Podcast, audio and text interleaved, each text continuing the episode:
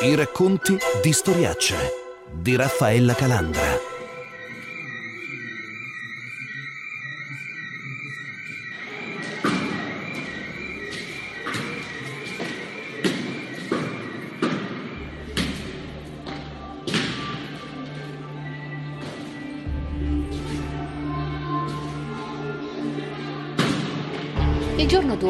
Restano i segni della battaglia e le preoccupazioni per il futuro. Il giorno dopo la guerriglia di Napoli, poi di Roma, quindi di Milano e Torino, per strada restano i segni dei cassonetti incendiati, delle vetrine distrutte, restano le tracce di Molotov e lacrimogeni e resta sulle città italiane una domanda sopra tutte, dove rischia di portare questa rabbia crescente chi soffia sul vento del malcontento. Una cosa è sicura, esiste il rischio di una strumentalizzazione dei malumori verso forme violente di contestazione, scrive in una circolare il capo della polizia. Non a caso l'ipotesi degli investigatori è che sia unica la regia degli scontri di quest'ultima settimana.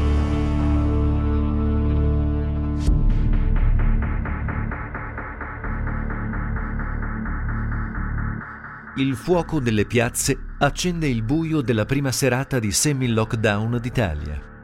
Torino è devastata nel suo cuore, Piazza Castello. Bombe carta e lanci di bottiglie contro la sede della regione e poi la violenza dei manifestanti che distrugge le vetrine della strada dello shopping di lusso in via Roma. L'Apple Store, Gucci, Geox, le grandi firme finiscono in frantumi. I negozi schiacciati mentre i manifestanti incappucciati, tra cui le forze dell'ordine riconoscono volti noti degli antagonisti e degli ultras, fuggono, inseguiti da polizia e carabinieri dopo un paio di cariche e cercano di coprirsi la fuga con una fitta sassaiola e lancio di Molotov. A Milano 28 persone vengono portate in questura, di cui 13 sono minorenni. Tra questi alcuni hanno piccoli precedenti, 18 sono italiani e 10 stranieri. Denunciata anche una ragazza anarchica, mentre i restanti non sono riconducibili a gruppi conosciuti.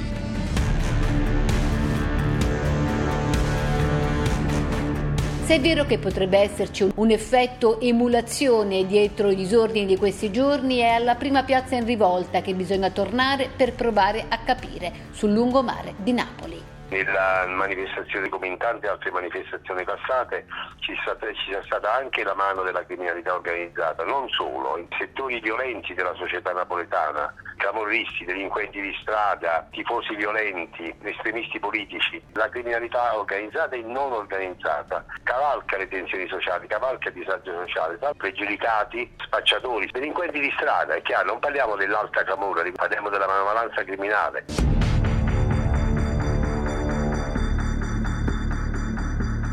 L'analisi dell'ex procuratore di Napoli Franco Roberti, ora europarlamentare PD, ha trovato conferma nei fermi successivi in città, ma soprattutto nel meccanismo che si è riproposto nelle altre metropoli, Roma, poi Milano, Torino, in un effetto emulazione dichiarato sui muri e replicato sulle bacheche dei social.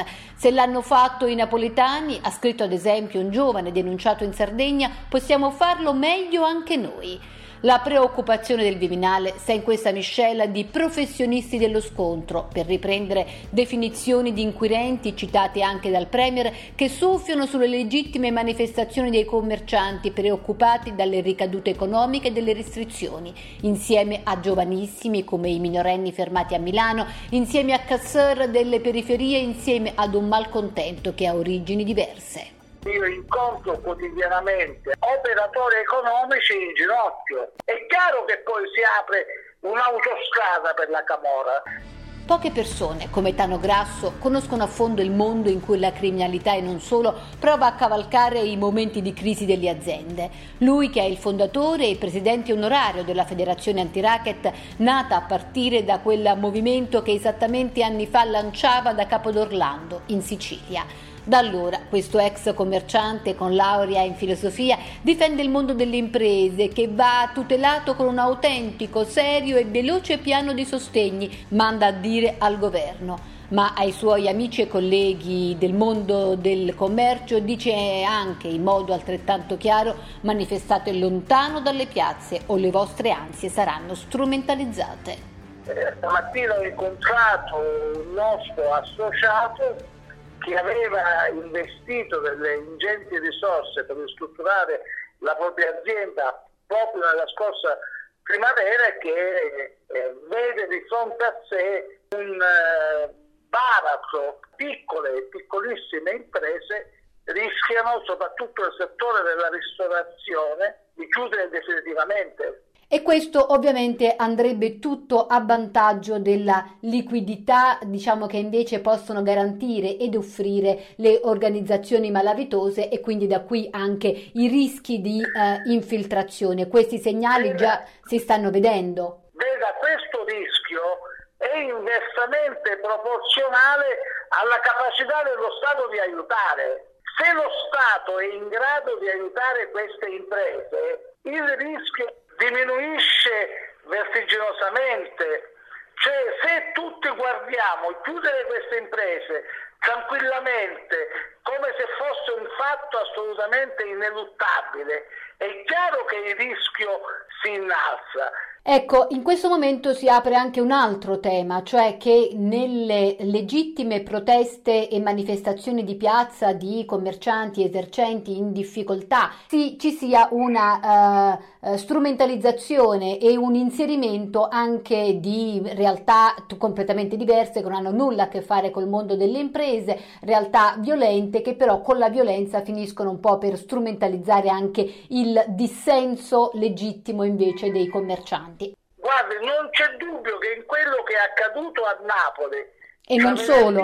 Non c'è dubbio che su una legittima preoccupazione degli operatori economici si è inserita intanto mondo degli ultra, mondo dell'antagonismo politico e sociale, mondo della Camora. È chiaro che questa protesta catalizza tutto ciò che si colloca oggettivamente in una condizione eversiva nei confronti dello Stato. Ed è chiaro che questa collocazione è la più pericolosa strumentalizzazione delle ansie degli operatori economici, cioè più vengono strumentalizzate più perdono di credibilità queste, queste, ansie da parte degli operatori economici. Quindi secondo lei in questo momento gli imprenditori dovrebbero, i commercianti dovrebbero in qualche modo esternare le loro uh, preoccupazioni e proteste non con manifestazioni di piazza perché rischierebbero di essere strumentalizzati? Assolutamente sì, evitare manifestazioni di questo tipo, queste strumentalizzazioni sono contro gli operatori economici. Con la ricaduta anche possibile di che in un contesto del genere in qualche modo si possano fare dei passi indietro anche rispetto alle tante campagne di sensibilizzazione e i tanti passi avanti che soprattutto con la federazione anti-racket su questo fronte sono stati fatti anche in questi ultimi trent'anni oggi non dipende più dagli operatori economici, non dipende più dalla nostra esperienza, dipende da un intervento estremo, immediato, pronto, forte da parte del governo. Questo è il punto vero su cui bisogna intervenire. Non basta dire c'è il rischio mafia, che è un fatto reale, bisogna intervenire per scongiurare questo rischio e questo rischio si scongiura dando sostegno a queste imprese. Non è un caso se le rivolte sono cominciate proprio a Napoli e non soltanto per l'annuncio del governatore di un imminente lockdown regionale seguito da una marcia indietro. C'è un altro ingrediente che in queste piazze che ribollono bisogna considerare, ossia quella parte di società che soprattutto al sud vive di sommerso, che vive quindi nell'illegalità, è chiaro, ma che comunque è così che fino ad ora è riuscita a tirare a campare, per dirla in napoletano. Lavoretti abusivi, spaccio di droga, droga o altre attività di microcriminalità. Tutto questo con le restrizioni e col lockdown sparirebbe del tutto. E anche se sono fuori dalla legge sul fronte della tenuta sociale del paese, non si può far finta che questa gente non esista, riflette uno dei più amati scrittori napoletani, Maurizio De Giovanni la campagna è in ginocchio, l'attività commerciale tutto un mondo veramente è allo stremo e in più c'è una problematica relativa al sommesso, sostiene famiglie, che non hanno quindi diritto agli aiuti di Stato. Queste persone sono disperate, eh, sarebbe assurdo fingere che questa gente non esista, eh, non considerarlo nell'attuale momento disperato di questa città e in generale del meridione d'Italia significa innescare una bomba sociale fingendo che non ci sia. Torneremo ad indagare sulle origini delle rivolte e del malcontento, ma questa settimana a Storiacci abbiamo però deciso di sdoppiare la puntata nella seconda parte andremo invece negli Stati Uniti. Anche lì ci sono state e ben più violente proteste contro le restrizioni anticontagio, ma ora alla vigilia delle elezioni c'è una curiosità che ci siamo posti. Ma che fine ha fatto la mafia americana? I padrini esistono ancora? E da qui ripartono tra pochissimo i racconti di storiacce. I racconti di storiacce.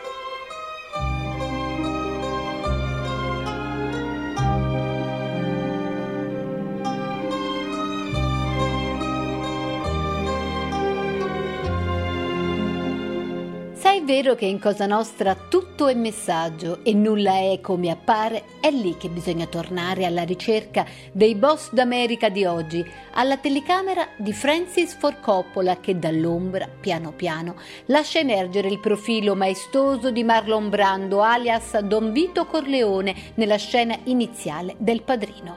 È qui che bisogna tornare al film del 1972 che consacrò il potere della mafia d'oltreoceano, perché è proprio quando intorno tutto cambia, che il passato diventa un rifugio e il mito diventa amuleto alla ricerca della forza perduta. Sia sull'uno che sull'altro versante ci sono stati in questa storia più che secolare. Ci sono stati momenti in cui l'attività delle due mafie sono state tranquillamente tollerate dalle autorità. Questa situazione che si è verificata a cavallo dagli anni 70 agli anni 80 queste organizzazioni mafiose messe sotto pressione sia sul versante americano, e qua ovviamente parliamo essenzialmente di New York e della zona circostante, sia sul versante siciliano e qua ovviamente ci riferiamo soprattutto a Palermo e alcune delle cittadine del Trapanese che rappresentano la tradizionale connection siculo-americana questo è un fatto assolutamente inedito, che loro erano abituati a collaborare tra di loro, ma erano abituati anche che le autorità non collaboravano per niente tra di loro.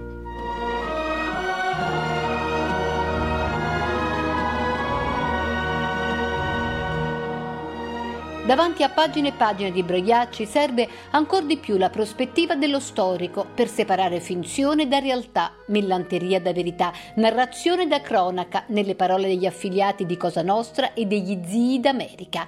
In questa premessa, allora, di Salvatore Lupo, uno dei principali studiosi di Cosa Nostra, c'è la lente necessaria per osservare quel che resta oggi del ponte che per decenni ha unito la Sicilia e gli States. Un ponte mai interrotto, ammise il pentito Nino Giuffre, ma nell'isola di tragedie e tragediatori nulla mai è come appare, così anche se gli uomini di onore americani di oggi non hanno quasi più niente a che fare con l'antico insediamento degli anni venti, quel passato, avverte Lupo, continua ad essere una presenza con cui fare i conti. Il contatto resta strettissimo, anzi forse più stretto che in passato, nel senso che quelli che che vengono indicati come epigoni della mafia newyorchese sono siciliani, mentre, mentre in passato c'erano meccanismi di seconda generazione e terza generazione. È un, come un'enorme ombra del passato, nel senso che molto spesso nelle inchieste siciliane, palermitane anzi soprattutto, è risultato evidente che ogni tentativo di rimettere un po' in sesto la cosa nostra palermitana si è intrecciato con problematiche trattative con questi gruppi d'oltreoceano. Le famiglie degli scappati, quelli esatto, che trovarono rifugio negli Stati Uniti degli anni, degli anni 80. Degli anni 80 nella guerra con i corleonesi. Che, ancora, che, che, che poi dimostra ancora una volta che quella vicenda fu essenzialmente, che noi vediamo come tutta italiana, invece fu essenzialmente un conflitto tra gruppi mafiosi di tipo transcontinentale. Ogni qualvolta a Palermo è, qualcuno di questi gruppi si è tentato di rilanciare Cosa Nostra un po' all'antica, ha sempre eh, dovuto fare i conti con questi residui della componente eh, siculo-americana, eh, con questo grandissimo peso del passato, perché come si sa tra le varie fazioni è sempre stata in, in ballo l'antico bando. Cioè se in qualche modo continuare a dare la guerra ai perdenti, diciamo, di quella guerra... guerra, a dargli l'ostracismo. Penso, esatto, l'ostracismo, altro. esatto. Più che, altro, non di guerra si tratta. O poi dopo poteva anche succedere una guerra. In un paio di occasioni ci siamo andati vicino, ma la verità è che questi sono stati marcati strettamente dalle autorità. Questi rapporti tra quel che resta, diciamo, sia delle famiglie mafiose americane sia di quelle che conservano una vecchia impostazione della Cosa Nostra siciliana. Le intercettazioni danno questo schema semplice, no? questi corleonesi o reduci, diciamo, i piconi dei corleonesi, che dicono a questi americani a noi ci hanno sequestrato tutti i beni e voi no possibile anche che ci sia un problema di ricapitalizzazione che potrebbe essere realizzato e poi, siccome quella è stata sempre la miniera d'oro, la, la, la relazione eh, affaristico-commerciale tra le due sponde, è possibile che qualcuno pensi che poi per fare affari profittevoli la strada sia sempre quella. Cioè che in qualche modo diciamo i voli eh, Palermo-New York eh, continuino sì, ad essere la strada sì. diciamo degli affari principali. La alle... strada, no questo non lo so, la strada pensata, cioè certo. è un progetto ma, ma, ma ancora in che misura sia una velleità oppure sia una realtà io sono un po' impressionato da questa coazione a ripetere, cioè che è co- come se al variare di tutte le condizioni questi eh, riproponessero sempre lo stesso schema, no?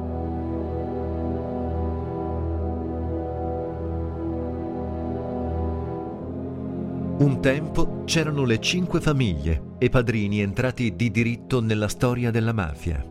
Quelli erano i tempi dei vari Lachi Luciano, Gio Valaci, al Capone, Joseph Bonanno o Frank Costello. E a spartirsi gli affari sulla sponda est degli States e soprattutto a New York erano i Gambino, i Lucchese, i Genovese, i Bonanno e i Profaci. Cinque famiglie riunite in un'unica commissione a partire circa dagli anni 30 dello scorso secolo.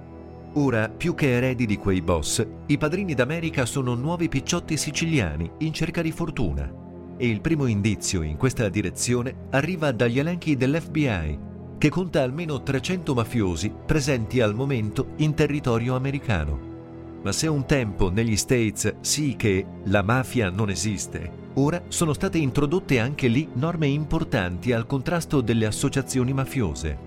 Leggi per l'associazione a delinquere e il riciclaggio, oltre all'istituzione di agenzie specializzate nel contrasto alla criminalità organizzata. Così ora a collaborare tra le due sponde dell'Atlantico sono da anni soprattutto gli inquirenti e le due mafie, in America e in Italia, vengono messe sotto pressione contemporaneamente. Di quel regno di vecchi padrini, oggi negli Stati Uniti dell'era Covid, al voto tra Trump e Biden, ora forse resta attiva solo la famiglia dei Gambino. Ma come abbiamo sentito, quel passato resta comunque un'ombra con cui fare costantemente i conti, anche in Sicilia. Ad esempio, gli eredi di Totuccio Inzerillo, all'epoca ucciso dagli uomini di Totò Riina, più volte hanno provato a ricreare nei feudi siciliani d'origine una New Connection, per dirla col nome dell'operazione che nel 2019 portò investigatori palermitani e americani a ricostruire reti tra Brooklyn e Passo di Rigano, da coloro che proclamavano di essere diventati i re di Palermo.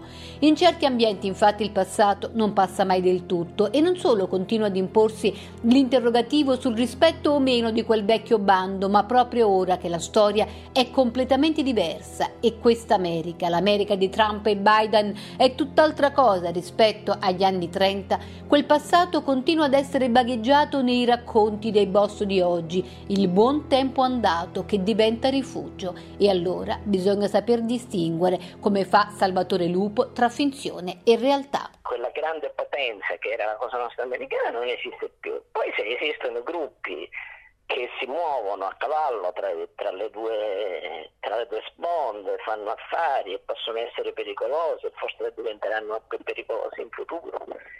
Se non spari, come, come puoi impedire a un inzerillo di andare a stare, di andare a trovare i suoi cugini, progettare qualche affare con loro. Certo, certo, per cui le dinamiche sono diverse e anche le categorie so, devono essere eh, diverse. Professore, ancora, ancora, su un aspetto vorrei, vorrei, sollecitarla rispetto a quello che è diciamo, l'ultimo grande padrino latitante, Messina Denaro. Da parte sua, i rapporti eh, diciamo, nei confronti appunto della mafia americana, come, come sono stati? Le tracce molto antiche Dicono che lui collaborò all'annientamento delle mafie siculo-americane che avevano il loro grande fulcro a Castellammare del Golfo, che era una vera capitale mondiale della mafia. Lui condivise, lui è un corleonese, non di nascita ovviamente. Certo, di affiliazione. Di, partito, diciamo. Quindi eh, condivise quel progetto lì e quelle pratiche anche stragiste. Poi non lo so. Beh, io penso, più volte l'ho detto, po' sovradimensionata l'attenzione che diamo a questo personaggio. Mm. Anche questa è una riproposizione di categorie eh, di una mafia che oggi non esiste più, come era appunto come avveniva per la mafia raccontata dal padrino, cioè si tende a raccontare la mafia americana rifacendosi alle categorie del vecchio padrino, si tende a pensare ai rapporti tra mafia eh, siciliana e quella americana ripensando alle dimensioni eh, di quegli anni. Naturalmente è così, perché già quando, quando Puzzo e, e Coppola fecero il padrino, la mafia viveva un primo momento di, di crisi sotto i colpi del, delle autorità, però a quel punto era ancora una grossa potenza criminale. E sono passati per 30 anni, forse 40. I racconti di storiacce di Raffaella Calandra. In regia Carmelo Lauricella. Per riascoltare questa come tutte le altre puntate in podcast, il sito è radio24.it. Fateci avere commenti e segnalazioni sulla pagina Facebook di Storiacce. Ci trovate anche su Instagram e Twitter, all'account at Calandra.